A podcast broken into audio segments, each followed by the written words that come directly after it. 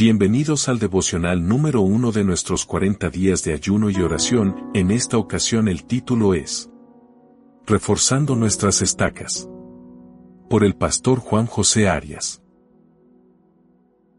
Ensancha el lugar de tu tienda, extiende las cortinas de tus moradas, no escatimes, alarga tus cuerdas, y refuerza tus estacas. Porque te extenderás hacia la derecha y hacia la izquierda, tu descendencia poseerá naciones y poblarán ciudades desoladas. Isaías 54, 2 y 3.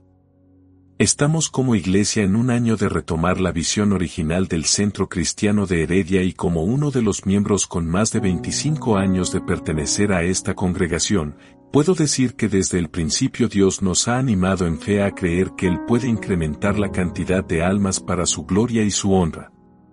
Ensancha el lugar de tu tienda, extiende las cortinas de tus moradas, este trozo del pasaje nos indica que la tienda se ensancha anticipando el gran aumento en número de ocupantes.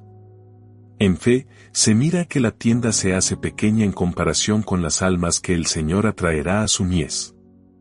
Esta alusión tiene que ver con la promesa del Señor de que, dependiendo de nuestra visión, donde nos vemos de aquí a un futuro, será la cantidad de personas con que podamos contar, para decirlo de otro modo, si tenemos un pensamiento pobre, la cosecha será pobre, si el pensamiento es positivo y esperanzador, así será la cosecha. Recuerdo el pasaje de Eliseo y la viuda del aceite que cuando cesaron las vasijas dice la Biblia, cesó el aceite. Dependiendo de nuestros propósitos en mente, así serán los resultados. Oramos para que pensemos como iglesia, como un cuerpo que nuestros grupos celulares, nuestros anfitriones deben de crecer, ensanchar la tienda, creer que entre más grande sea la tienda, más ocupantes habrán en ella.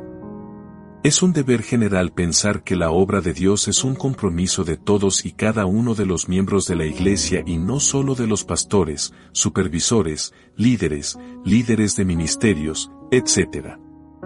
Todos debemos pensar en ensanchar nuestras tiendas para disponernos a recibir en fe a todas aquellas personas que necesitan al igual que tú y yo, del Señor.